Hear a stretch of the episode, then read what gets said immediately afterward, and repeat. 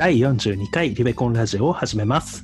私の名前はヒサコンと言います。新宿で月一度開催されている新宿読書会というものを主催しているフリーのエンジニアです。はい、僕は堀部です。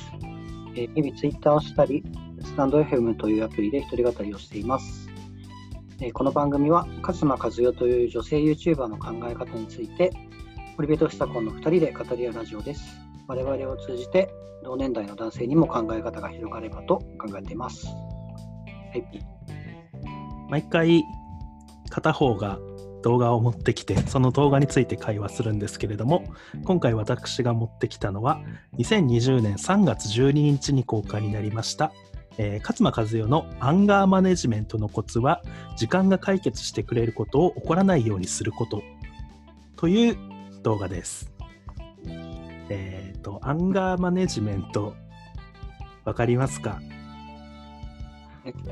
堀部さん怒りを、怒りを管理する。まあ、それはそうそうまあ、そのまず、まあ、 anger は怒り、マネジメントは、まあ、管理。だから、怒りをまあ自分でコントロールするみたいな話なんですかね。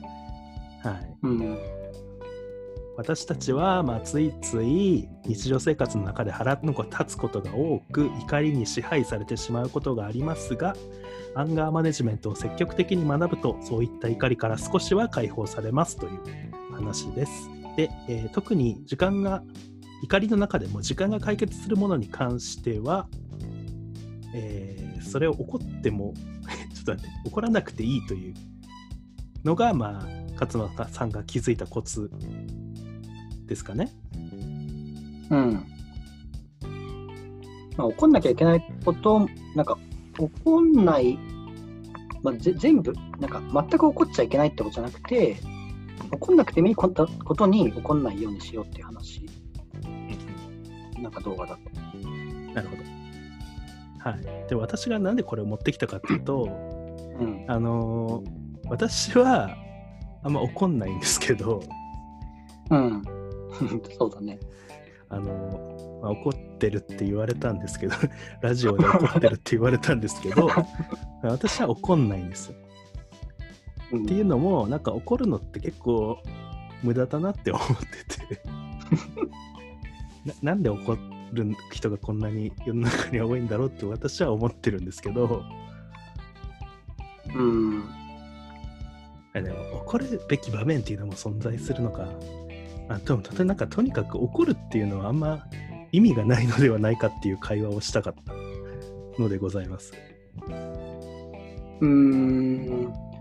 まあ、なんかでも、物取られたりとかしたら怒るよ。怒るっていうか、あの返してくるよ。で、そういう、なんていうか、その自分の、なんか、侵害されたくないものの主張みたいないい意味はある。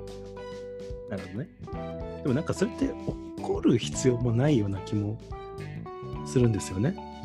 まあ、ただ指摘するだけで返してくれうるんかもしれないし、返してくれなかったらもう訴えるしかない。ま あそれがお それが怒ってるっていうことになったって捉えられたらちょっとどうしようもないんだけど。法 法的措置を。うんうーん。あ、だからそもそも、じゃあ、なんていうか、極力怒んないっていうふうによ寄せてるってこと。うんなんか怒ると疲れませんか？まあね、体力使うよね。うんうん、まあ、ドイツ、僕もそんなになんか怒んないっていうか、最近怒ってないなっていう感じがするかも。なんか私怒った記憶がほぼないんで 怒ってって言われる。あ怒怒るっていうかあのなんだろう。まあ怒ってることはありますよ。なんかあのえー、なんだ。興奮と私憤みたいな言葉わかります？え？なんかうんって何？えーなんか自分のために起こることとなんかああ、お公の、まあ、例えばなんかこのなんか政治家は眠ってるみたいなことに起こるっていうのは、うん。まあ、そもそも違うけどだからその政治家が寝てるっていうようなことには怒ったりする 怒るっていうかなんかふつふつと湧いてくるというかまあ時間が解決してくれないものうん。まあまあ、その怒り、な自分の中で起こるっていうのと、それをなんか表に出すっていうのはまた違う。うんうん。結局多分なんかその自分の中で起こ起こるっていうか、なんか、なんだろう、これはって思うのは多分仕方ないくて、それをなんか表に出すののがアンガーマネジメント。って話。その政治家の話だと、でも別にその人に対して怒るとかじゃない。まあ、そういう怒りが湧いてくるって話。まあ、そう。社会の矛盾そうだから興奮っていうのは、まあ、公に憤るっていうんですけど、うんなんか正義感から発する公共のための憤り っていう意味らしいですあー。はいはいこれはあります。うんだから僕ラ、ラジオでは興奮してますよ。まあね、そのネットに載せるっていうのが、まあ、ある意味意義のあることかもしれない。なんなら怒ってはないけど、あ謎、なんで怒る人がいるんだろうっていう疑問。うん。を、でもまあ、それはコントロールできてないってことなんじゃない？っていうか、だからそこに対してそもそもなんか考えてないっていうか、まあかん考えてないっていうか、なんか、まあ、コントロールするしないとかが、するものっていうのをまあ知らないというか、うんなんかとある本を読んだ時に書いてあったのは、うん。あの怒りっていうのはそれ以前になんかそれ以前の感情があってその感情の表し方がわからないから怒りっていうことをするんですけどらしいんですよ。だから悲しさとか理解されなさみたいな感情がまずあってそれを怒りで表すっていううーん、まあ確かにね、怒り単体ってあんまないよね。うん、悲しさを伝えられないから怒りで悲しさを伝える。ああ、確かにそういうこと、喜怒哀楽うんの、で、どだけが急に現れないっていう。そうそうそうそういうことが今言いたかった。はいはいはい。あ確かにね、なんか、あ喜びからとかはないかもしれないけど、なんなんだろうな、まあなんか余裕のなさっていうか、まあ喜びの少なさみたいなところから来るのあるのかな。でも確かになんか余裕ないとやっぱ人は怒っちゃうとかもあるかもしれないけど、うーん、なんかでも僕は、あの、まあでも、あの、最近減ったっていうだけでもともとはすごく短期なんですよ。だから、なんか、心の中には多分人の100倍ぐらい怒りがあるんですけど、あのそれをすごい自覚してるし、まあ、ん。出しても仕方ないなってあの確かに思うから、うん。あの出さないんですけど、そうだからでもそれこそあのうんなんか出しても仕方がないっていうのとあとはなんかその時にあのイラってししてもなんかそれって本当になんか瞬間風速的な苛立ちで、うん。本当になんか数秒すると収まるんですね。そうだから、まあなんかそれ、時間が解決するっていうのとはまた違う単位の話かもしれないけど、でもまあそれもある意味、時間が解決してくれてるからなのかなまあとか思そうだよ。うん、だからそのなんかあの課題が解決されてっていうよりかは怒りがなんか浮かされてくる。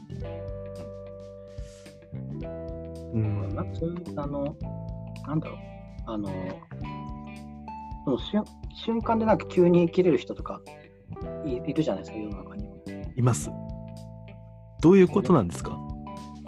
え？どうどういうことなんだろうって思って。なんか、なんかあの人、たちはまあ正直なんじゃない？あの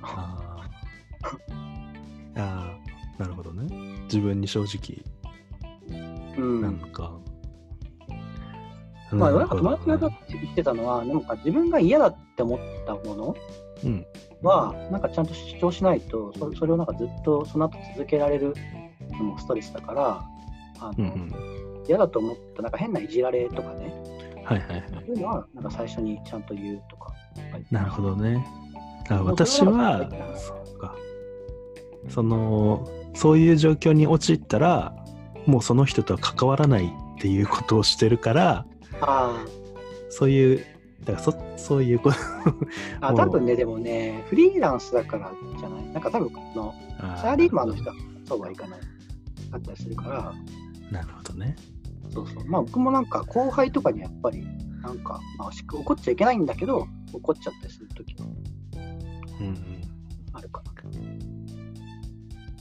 かな。だから、そうか。なるほどね。怒らないといけない場面があるんですか？やめるっていうのもあるかもしれないけど、うんまあでも離れ離れた方が、離れるのが一番です。うん。なるほどね。あの、あれ、落合陽一さんが最近、なんか古市さんとかいう社会学者にめめっちゃキレてましたけど、あれは本当に古市さんにやっぱ怒ってたっていいんだよね。あなんか古市さんの名前は一度も出してないんですけどみたいなことを言ってた あの、みたいな。え、あああれだよね。あの、なんそれを報道した、なんていうの？え、てかどういう事件だったかちょっと忘れちゃったんですけど、いや、なんか、プロニュースみたいなのを、まあ、消せって言いに行ったんだよね。テレビでいじられたらしいですね、まず。で、こういうメディアとかって、もう言わないと、うん。こういうなんか態度を示さないと無限に、こう、ちょっかいを出してくる、ああ、うん。でもまさにそういう話。まあ、怒りに、直接怒りに行ったみたいな話がありましたね、そういえば。でもその怒りに行ったことをさらにニュースにするとこがあるから 難しいね。怒らなきゃいけない。いいい それは落合さん的に許されるのかね？や線引きがよくわかんない。ーあでもなんか落合さんでも怒るんだって思いました。うん。でもなんか、でもやっぱ正直 なんじゃないっていううん僕はなんか面白い人だなと思いましたけど、やっぱり。そうね。あでも私が言いたいのは、まあ、怒らなくていいんじゃないって思う。怒りそうになったら、もう関わらないっていう 方向性でいったら。世界は良くなるんじゃないか。良くなるのかなって思ってるんですけど、まあ、怒らないといけない場面もあるってことか。うん。そうなんだと思います。多分、どっかしら。じゃあ、怒ってください、皆さん。見習って。はい。まあ、なんか適切に怒っていきましょうっていう話ちょっと取り留めもない話になってしまってすいませんが、まあでもなんか怒りの話ちょこちょこああるから、またそのシリーズやってもいいかもしれないです。うんうん勝間さんがなんか違った奥歯を 抜かれちゃったけど、なんかその時はあんまり自然と起こらなかったみたいな話をして、ちょっうんとうんひょっとしたのもあるから、それはそれで面白いので。あ抜かれたらちょっと困るよね。でも怒んないと思うけどね、私も。うん。もうやっちゃやっちゃったんだって。そんなこと感じにはならないけどあ、でもなんか怒り、時間が解決してくれるっていうのと、あと相手に悪意がないっていうの。うんその失敗は結局なんか誰にでもあるから、うんなんかその次からはその失敗をどう起こさないようにするかっていうので、ちゃんとなんか指差し確認をするようにしたとか言って言ってました。まあ、勝野さんらしいですね。あ、そう。だから怒りってなんかこう建設的じゃないような気がしてるんですよ。それがすごい気になる。なんか後輩に怒ったとして、まあ一時的にはまあなんか恐怖感で支配できると思うんですけど、支配、支配じゃない、うんそう操作できると思うんですけど、結局なんか怒られないように動き出すじゃないですか、後輩は。ああ、うん。まあそうね。だからこう、怒りってコスパ悪いんじゃないのっていうことを私はずっと考えてて、たまたま動画もあったから上げてみたっていう感じだな。まあね、基本的に話し合いでか解決できるなら、一番それがいいです。えー、あ、なんか、怒りたくなった時からでできたら、じゃあ教えてください。なんか、どんな時に怒るんだろうって逆に気になるので。で 怒る人がなんでいるんだろうっていう怒り。怒ってないですけど。どうどうしていけばいいのかなっては思ってちょっと話してみました。怒ってしまう人をどうしていけばいいのか、ちょっと別の動画を持ってきて、ちょっとそのことについても話してみようかな。まあちょっと怒り、まあそうね。まあ人間の怒り。左近が怒りを捨てるためのプロセスを。そうですありまあちょっと今回はアンガーマネジメントという話ですね。はい、こんなところでありがとうございました。はい、ありがとうございました。